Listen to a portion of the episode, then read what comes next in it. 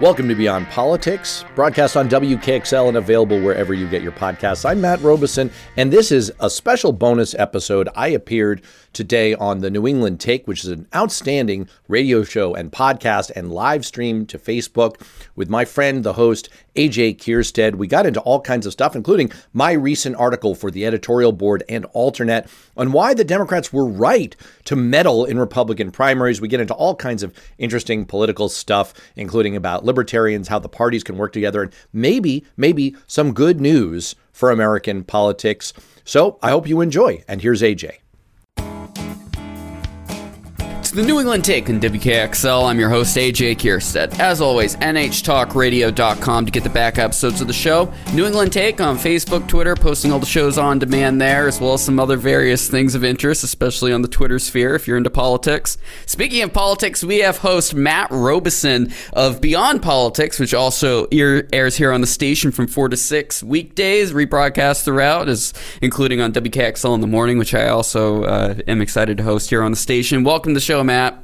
Oh, it's a pleasure to be here, and I, I like that you're reaching us from the great beyond. You you seem to be coming to us from um, the Phantom Zone for fans of of Superman. It's like you know, there's like a black cloud of something behind you. You know, I'm only pushing this because I actually want people to check this out on video. I know you do all these pods on video on Facebook. I hope people will go there because this is a rich visual experience that people are missing out on if they're only catching the pod or the radio. Yeah, if you if you if you check out the recordings, also you'll see Matt basically wearing his best Darth Vader without the helmet right now, with the the black and white. You imitating Biden a couple weeks ago? I, I gotta say, what's happening to me here is I actually look like the original Empire Strikes Back version of like he's got like an egg of a head yes. sitting in, in a, and it's because it's because I'm wearing a vest because you know I'm doing the New England thing here. Yes. This is the New England take that we're on after all. So I'm doing the New England thing. I'm affecting a vest. I'm trying to look cool. It's actually a vest from a New Hampshire, a Concord downtown New Hampshire law firm. but the way it shows up on video is I do look like I have a giant floating white head. The only thing that would make it look worse is if I had shaved my head. You know, it's like I don't know, like people with my pasty complexion should not shave your heads unless you have a really good reason to do so, or unless you're like AJ and you have that like nice black stubble that shows that you actually yeah. have hair there. Otherwise, you just look like a giant thumb. And that's, yeah, that's the thing with Joe. That, that's the deal with Joe Rogan too. And whenever he's on like these bright stages, like I'd hate to be the videographer because it's just the, the, glare of the stage lights on the head as is just the bane of my existence. That's right. That's right. No, he he looks like a thumb with hairy knuckles. Yes. All right, we're we're here to actually talk politics a little bit. You you wrote a an article that came out this week on uh, editorialboard.com. Definitely, please go over there, pay for your subscription, check out this premium article he wrote. But um, I, I got a I got a leak of it over from Alternet.org, where where it's also posted. Please be sure to subscribe to them. Also, support independent media just across the board. Please do that. But you wrote an opinion piece titled "Why Democrats Are Right to Quote Unquote Interfere in GOP Primaries," and th- this was.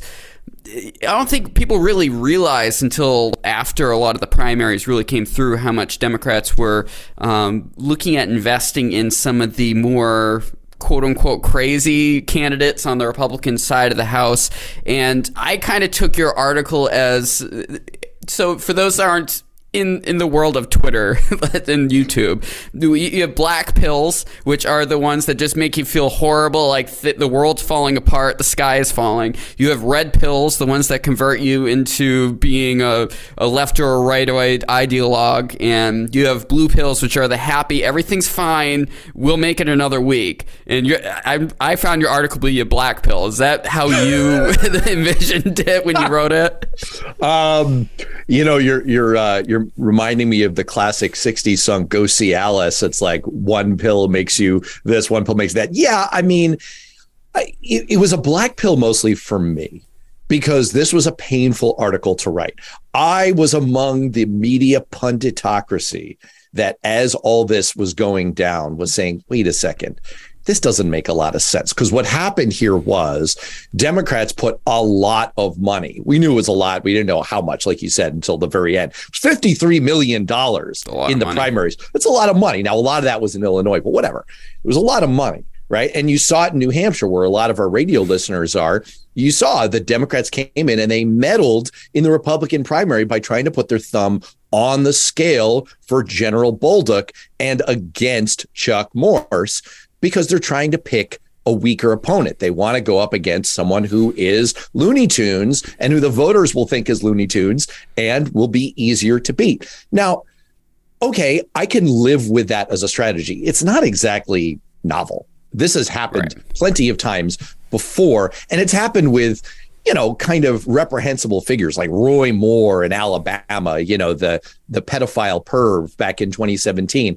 Like, okay, you can kind of see the political case of this person is disgusting, but we'd rather run against them than a qualified person because we will beat them. And lo and behold, we got Senator Doug Jones of Alabama because that's that's what happened.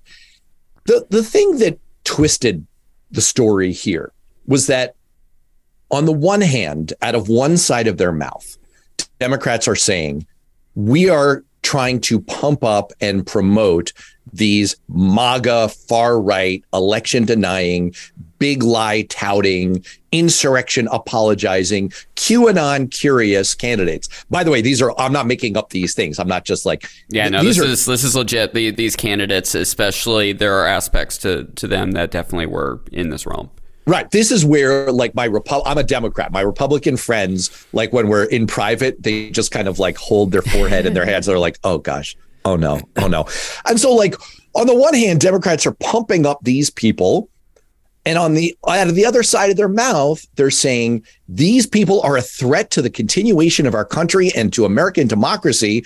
My gosh, they're they're they're so awful. How could we do both at the same time? And so I came into this saying, well, it's hypocritical, it's wrong, it's a mistake, it's dangerous, it's playing with fire. And I came out of it saying, and it was the right thing to do. And uh, it was painful. It was painful to write, but that's that's where the genesis of all this came from. Yeah, it, it's. I feel like I'm still in the naive I understand how the system works. I understand how gross politics is, generally speaking. I have a hard time when I get politicians on the show because because I I like speaking with lawyers and policy uh, people and reporters and such that are kind of don't need to play the game as hardcore necessarily as the politicians when they come in. So I've only had one or two on the show, but but well, look, is, politicians are like diapers; they should be changed often and for the exactly. same reason. It, it's yeah. I, I, mean, literally, this, the cliche is correct. I mean, there's no way around it. And if from political, politically motivated way, like it's a dangerous game, it could definitely go wrong. I'm con- I I'm not concerned at this point. Everyone knows I'm I, I vote Republican 99 percent of the time for the most part, or libertarian if not them. But like, it's a very dangerous game because now, especially in New Hampshire, when you look at it, Bolduc is pulling back, saying, "Hey, I had to basically, I had to. If you're reading between the lines, it was that, hey, I was just trying to get by the primary, and now he's past that. Hassan is very weak. Eh, there's no way around it. She's weak candidate. Um, she she basically made it through because Ayotte got trashed in the, in the debates, par- par- partially because of Chris Ryan, which is hilarious to watch. Um, but I mean, is it worth that risk? It's I, that that is the key question, right? Is it worth the risk? You have someone who, okay, maybe we take General Bolduc at his word. He's like, I was just playing politics. I was just playing footsie with the far right and mouthing all this stuff and calling Governor Sununu a Chinese communist sympathizer Silly and saying crap. that the election was stolen and, you know, making smoochy faces at QAnon and doing all this because that's how the game is played. I mean, okay, integrity. Uh, let's let's start yeah. there, right? You know, one of my favorite senators, Republican Al Simpson of Wyoming, uh, uh, he he was fond of saying, integrity is all that matters. If you have it, that's all that matters.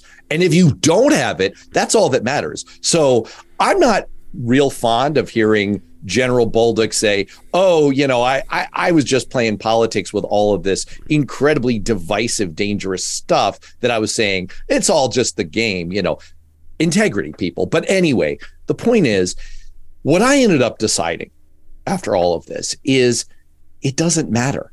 It doesn't matter. You choose Don Bolduc, you choose Chuck Morse they're going to vote the same. They're going to do the same stuff. If push comes to shove, if Donald Trump is back in 2024, if he starts eroding the Constitution, if he starts putting pliant generals in place, if he starts drumming people out of the federal agencies because they haven't taken a MAGA loyalty oath. By the way, all things that are very realistic that his supporters have said 100%, we are doing this. If he starts doing all of this, then Chuck Morse would wave that through the turnstile just as much as General Bolduc would, and it will not make a difference. I unfortunately know of what I speak here because in 2010, I was the chief of staff for then Congressman Paul Hodes, who was running for the U.S. Senate against Kelly Ayotte. Now, that was a horrible year for Democrats, horrible. And we got toasted in the general election. Okay. But there was a primary and it's lost to history, but it was a close, close primary. And Kelly Ayotte squeaked out over Ovide Lamontagne, who is a pretty far right, pro life kind of figure, although actually kind of a very personable human being. Like I actually kind of rather liked interacting with him. But the point is, you know, he he was pretty out there politically, and he nearly, nearly took her out in the primary. It was like a thousand votes. It was so, so close. And if he had done just like a little bit better around Keene, he would have won. Now, if the Democrats back then had come in and put their thumb on the scale for Ovide Lamontagne, right? They had put a few million bucks into promoting him. Let's say he had, had come out of that.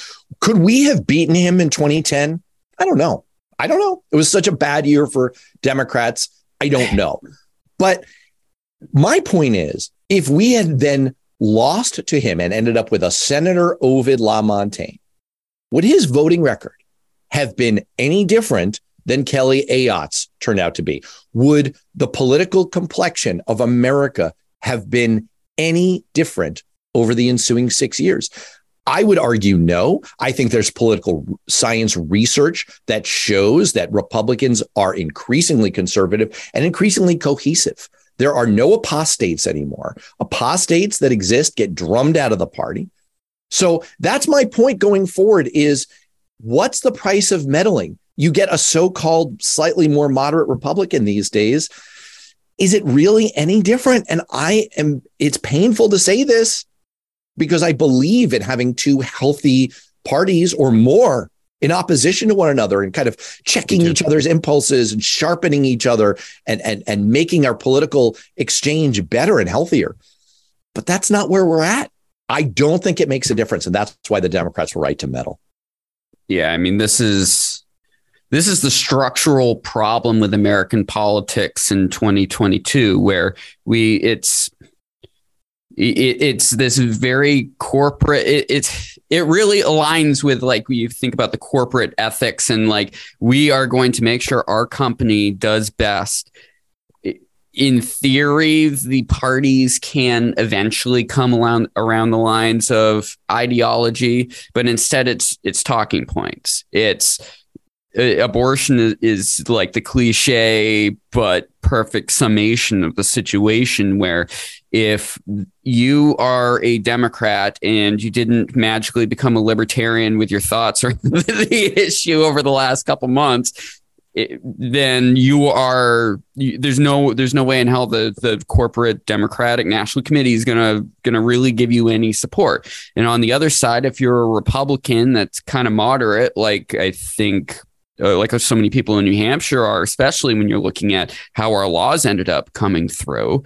Um, good luck. like, like maybe when you're in this last round before the actual election takes place, you can right. make it, but good luck making it through the primary. Oh, absolutely. And I can give you another example with another story behind it. I don't know how much time we've got in the break. You just cut. You just cut right in. I will yell. Don't worry, you're good though. Yeah, yeah, yeah. Look, in 2012, I was the campaign manager for a Democratic congressman from Massachusetts who was in a very, very marginal district. It was very close. It's what in political operative parlance we say D plus three, meaning a generic Democrat would be expected to win by about three points. Close, close, close. All right. And this Democrat, it just so happened, was having a family scandal. Turns out that his brothers in law were running an offshore gambling ring. Uh, not great. Not great. Minor details. He, minor yeah, problem. He got caught up in it. And he's a good guy. He's a guy with integrity. And I mean, you know, a federal judge said, like, you know, he had nothing to do with it. Doesn't matter. You know how it goes in the press. He was sunk. And it was like the worst confluence of problems. Like he's getting killed in the press. He's in this marginal district and he's up against one of the most moderate moderates in New England, this guy, Richard Tisei, who was a gay out Republican who had previously run for lieutenant governor of Massachusetts, had voted with the Republicans 50% of the time, with the Democrats 50% oh, wow. of the time. so um, we were sunk all the political prognosticators said that this was the number one most likely loss for the Democratic Party in the whole House of Representatives. And we eked it out. How? Well, it was a pretty good year for Democrats. That, that helped a lot. But also, we basically made the argument of look, you elect this Republican, what you're really voting for is the leadership of the Republican Party, which is at the time, you know, now the buzzword is MAGA, then it was Tea Party. What you're essentially saying is you want the Tea Party Republicans, not like, you know, moderate New England Republicans. You want Southern hardcore Tea Party, ultra conservative Republicans to get their way in Washington. He would get rolled over so fast in Washington, D.C. Doesn't matter if he's a live and let live Republican, which he said he was. And I actually kind of believed him. At the end of the day, it just doesn't matter because he would put in power the Republican leadership. We were able to effectively make that argument. And by the way, I think it was true. And I think it's even more true today. If you, I mean, because here in New Hampshire is one of the places where Democrats meddled in the Republican Senate primary and in the House primaries. If you vote for one of these Republicans, yeah, I mean, now you you've got a choice of someone who's individually crazy and MAGAfied and all that. Probably not what the average Republican even wants in this state. But more to the point, you're putting Kevin McCarthy, who bends over so far backward to smooch Donald Trump's rear, you're putting him in charge of the House of Representatives. That's what you're voting for. And so, again, I would argue that it doesn't ultimately matter. You might as well meddle because at the end of the day, you get a slightly more moderate Republican, you get a slightly more MAGAfied Republican. You're still putting the same Republican leadership in charge. And it pains me so much to say this. Like, I hope my Republican friends don't like remove me from their text threads, but it's just the reality of where we are nowadays that's dangerous and bad. Yeah. All right. We're going to take a quick break. So I want to use the, the, the next segment to really talk about like the landscape and possibly how maybe we we do something about it because I I hate your solution I know it but eh, I know ultimately it's the reality of the situation, which is very unfortunate. Talking to Matt Robison here, Beyond Politics, which airs right here in WKXL weekdays from 4 to 6 p.m. You're listening to New England Taking WKXL. We'll be right back after this. what's the way out of this? Like, it, it, this is toxic. This is not like from an like I understand from a business. We talk about the corporate nature of the parties from a business perspective. it makes a hell of a lot of sense. I, I totally understand why why a party would want to do this. From an ethical perspective, I hate it. I hate everything about it because you should be as a political movement trying to support to the future of the party because it, it maybe on one side you think it's it's best for the future of the country. B maybe it is just you have whether it's abortion, environmentalism, or um, traditional family values, like all these different things really should be the priority of what your messaging should be around. But we don't we don't really have the good people to do that i feel like that are really able to come up like liz cheney is i really even hate bringing her name up because because it's i i understand why the why she's gained so much mainstream notoriety and support and everything but as someone who's on the right the only thing she's she's done is be against hashtag resist Trump. Like aside from that, I really can't think of anything else that makes her other than just this mainline um, old school like her dad uh, corporate Republican. Like I I just don't know what to do here. All right. It seems like you and maybe all of our listeners and viewers could use some good news. So I'm going to supply it. Right. Here's here's the good news. All right. It's not as bad as it seems. Now, look, I wrote in Newsweek last last year, year ago October, that Trump is going to be the nominee and we should all be freaking out about 2024 that the threats about the end of American democracy and civil war looming are very real. So, okay, and and I just had one of the most eminent scholars and writers in America, Jonathan Rauch, on the Beyond Politics podcast, and he outlined in his article on the Atlantic a Trump second term would look like this in excruciating detail exactly how bad all of this is. So, this begs a question How can I possibly say that there's a lot of good news? Let's grant that there is this Trump factor. There is there's something unhealthy and bad that's going on. I think it's primarily going on in the Republican Party.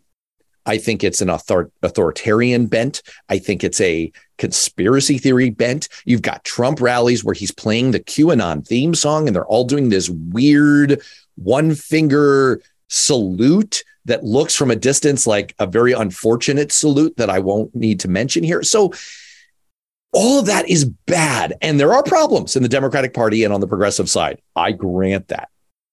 All right, here's the good news. First of all, I had a guest, a scholar from Princeton University on Beyond Politics last year. Her name is Frances Lee. She studies this very closely. She says that actually, underneath all the noise and all of the social media back and forth and the toxicity, Congress has actually been reasonably productive. This was a year ago. They're actually getting things done that Democrats and Republicans were agreeing on.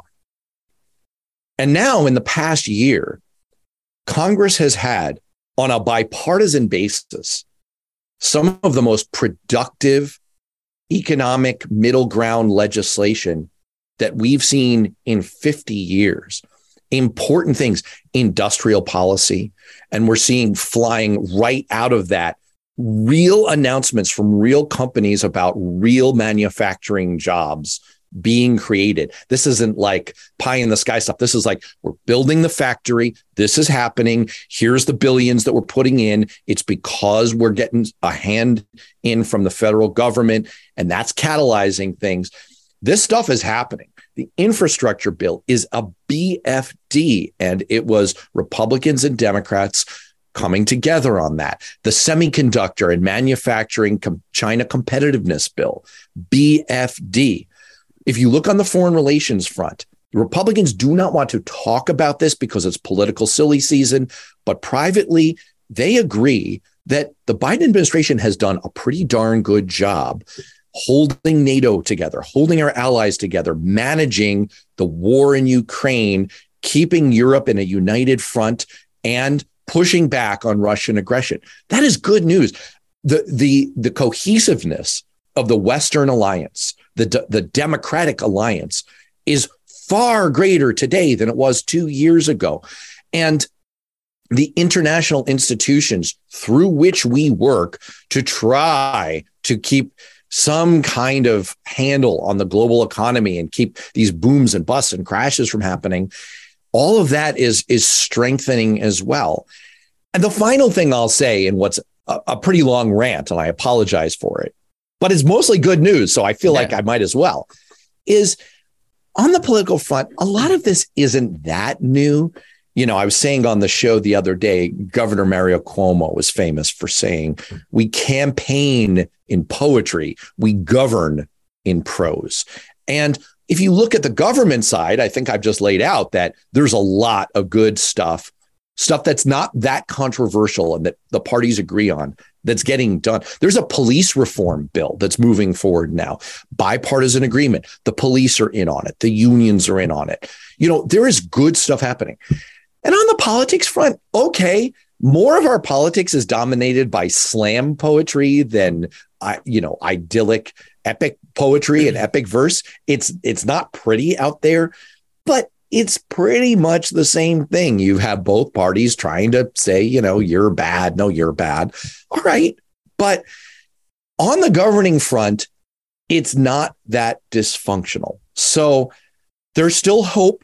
There's still hope, but we do need to solve for the MAGA factor. And and just just to keep some credibility for the fact that I'm not totally in the tank for the Democrats on this, I think the progressives who line up on my side of the political divide have gone too far. I think that we need to clean up some of the online language, so some of the the blaming, the anger, the you know, no one gets any grace from anyone on anything, and we don't assume good faith from other people, and so you know, cancellation is far too easy. I think these things are real. I think young people are are are far too easily microaggressed and activated. That part of our culture does need to to move forward in a healthier direction. But our problems are still solvable. We're not there to total disaster zone yet. Do you feel any better? I do. I do. That that that was that was very optimistic and in kind of a um, maybe an oxymoronic maybe that's the way to the, the correct descriptor of what i'm about to say but like i have I, I long for the days where we vilify politicians and, and we we say all politicians suck. We should just try and get out of them what we can. That's hopefully going to be better for the betterment of our country. And uh, it seems uh, it's my th- working theory based off of what you said is uh, with the with the way the uh, the stats are right now on approval ratings and everything. We're having the most productive uh, from bipartisan perspective uh, era in recent years because we we all hate our politicians again. maybe, maybe that's what it is. Hey, you know, I guess the analogy to me is if you if you bicker with your spouse, your or your significant other, right? It's a very different thing to fight about. You didn't do the dishes, jerk. You know, oh, you did it again. The toilet seat. That's one set of things and that's the kind of bickering we've done since time immemorial. And it's not even necessarily unhealthy if we do it in a productive way. I mean, marriage counselors say there's such a thing as productive fighting, productive arguing, you know, like not, not say, oh, you always do this, not blowing things up, not catastrophizing. There, there's good ways to handle those kinds of fights. Then there's, we need a divorce type mm-hmm. fights. And which is the Trump narrative. That is the Trump. That's where Trump is taking us. My biggest objection to Trump isn't necessarily on policy because he doesn't have a policy platform per se. What I always tell my conservative friends and guests, and yes, I hope people will subscribe to Beyond Politics and Great Ideas because I feature conservatives. I yeah. feature Republicans. I have the top Republican pollster in America. He was my guest a couple of weeks ago. I have Mitt Romney's budget guy hmm. you know, he's been my multi time guest. And because I want to have fights with Republicans, but I want them to be about doing the dishes. I don't want them to be about who's moving out of the house. And, and not everything's a damn debate. Like, like right. it's the thing with the internet culture, with the internet blood sports, as entertaining as they were when that span of time when they were uh, the viral thing, and there's still little glimmers of it in the Twitch world right now with pol- with political streamers. But it, like discussion is very productive. Like like this like we we disagree when it comes down to ultimately a, a lot of policies and how, how what should be done in government but we agree on the process. And that's why fundamentally I have a huge problem with the progressives and the MAGA movement crew is I think that the Constitution as the framework that we we live under for the way our government works with the importance of compromise and working towards no one's going to be happy but we'll we'll find a spot that at least keep us from falling apart is the most important thing. And if we throw everything out and we deconstruct as the postmodern crew love, loves doing so much so much that we lose the basic framework that our civilization is based of our culture and civilization as a country is based on. That's the end. That is the end. That's the thing is that that's why my approach and why my article was so painful to write. My approach is and always has been i want to elevate the kinds of good disagreements that we should be having where there's a conversation we had. The guy I was talking about, Mitt Romney's right hand man on budget. Okay. I had him on the show a few months back to talk about his new paper about devolution. What's devolution? This should appeal to you as a libertarian. It's let's not have the federal government run so much stuff. Let's localize it a little bit more. Now, that's a classic conservative approach, right? He says, why should the federal Department of Transportation be a pass through for all our gas tax dollars, you know, and have these decisions be shot up to the federal level and then passed back down seems bureaucratic. It seems like why have a fight about this at the federal level? Let's just keep this more localized. Like, all right, you know what? I'm not sure I'm on board, but there's a conversation we could have about right. that, right? Like that's a that's a reasonable thing. My approach has been I want to elevate the people who I can have useful, interesting back and forths with right? We maybe have different perspectives, but we can get somewhere with that. And I'm going to fight like hell against the people who just want to burn it all down and, you know, go to the divorce lawyers. I'm going to I'm going to stand up against the MAGA types. And the reason I landed where I did in my article is I don't think that right now that there is a productive way in this election to kind of parse between them on the Republican side. I think we've got to burn the MAGA impulse out. And then we can get back to having, you know, like if there were a Republican president in 2024, like a Marco Rubio, is he like way more conservative than I want? Yeah. But could we have a productive, constructive Washington under a President Rubio? in a lot of areas, I think we probably could. You know, that's not end of democracy, end of America territory. So I, I just, I think that's where we need to get to. We need to fight. We need to fight these crazy people. And we also need to keep the dialogue, keep the lines of communication going with the ones that we're all ultimately in this together with.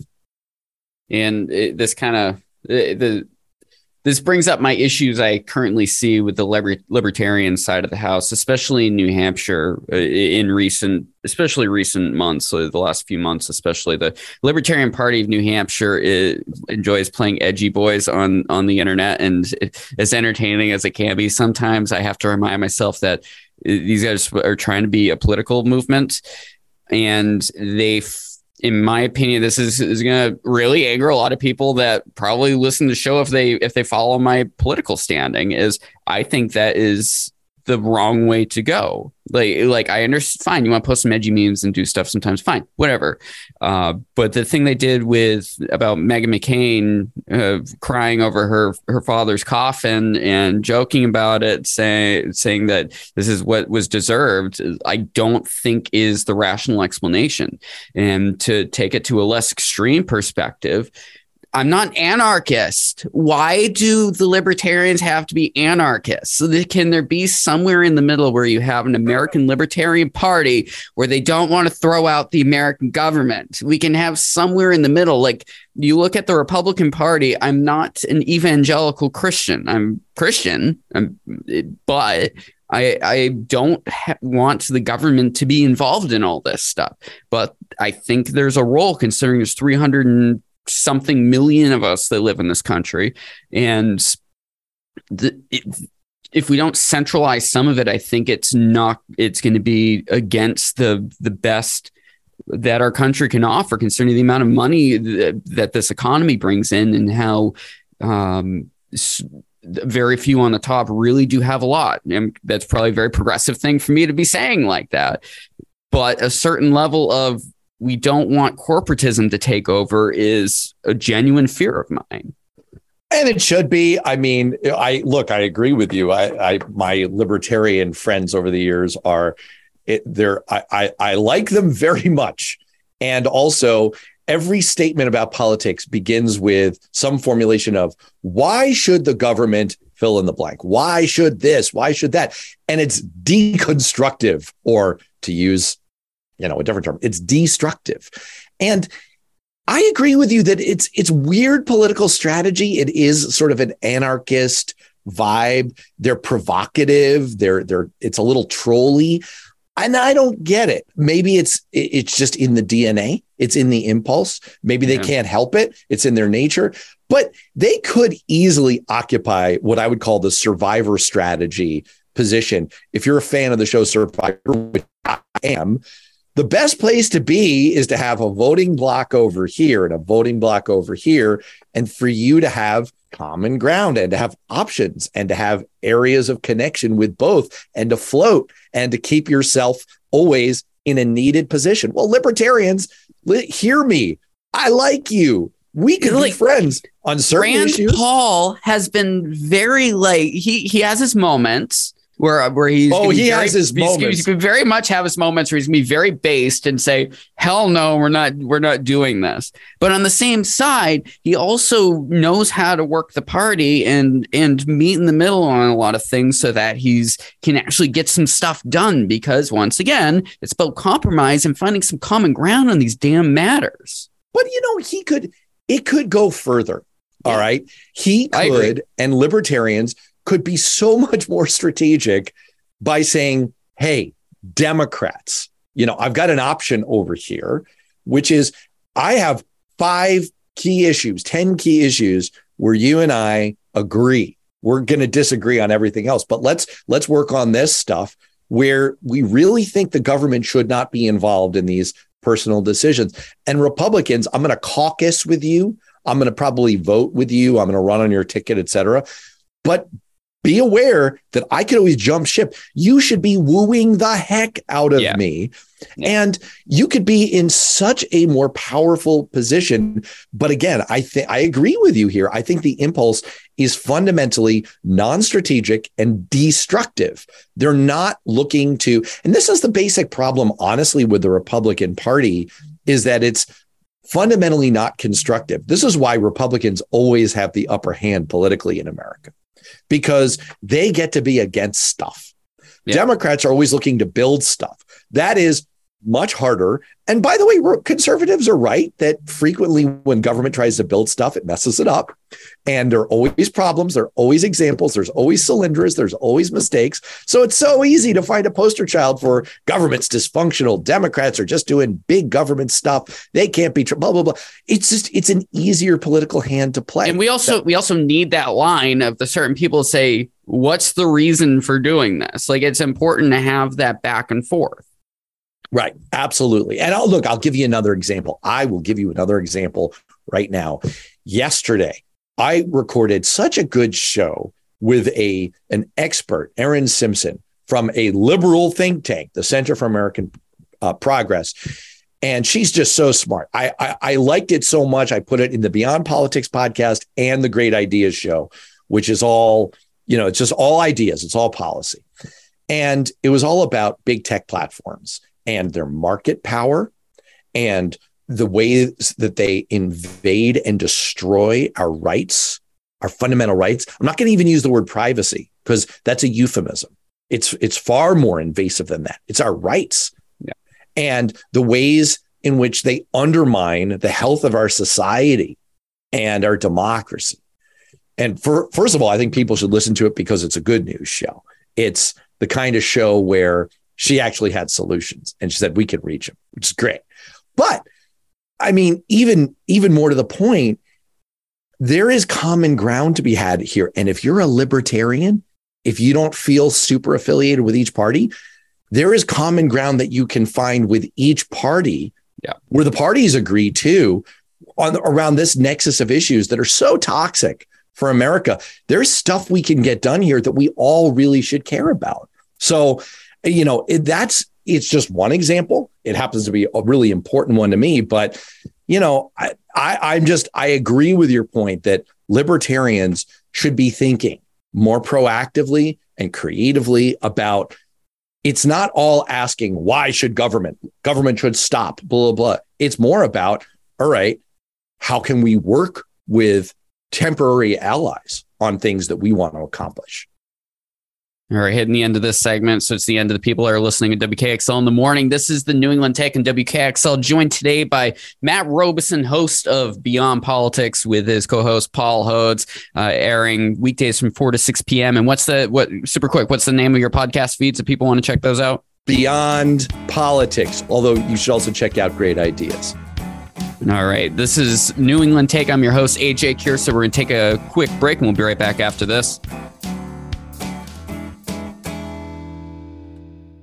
I just personally have problems with ideologues and but I understand the value of them f- battling it out in DC. I mean just do you think we need more of the ideologue types in the political realm or do we need more pragmatists? I think we need people with integrity. I would rather deal with Republican counterparts who are true conservatives, who are intellectually consistent conservatives, who have an ideology that at least makes logical, self contained sense.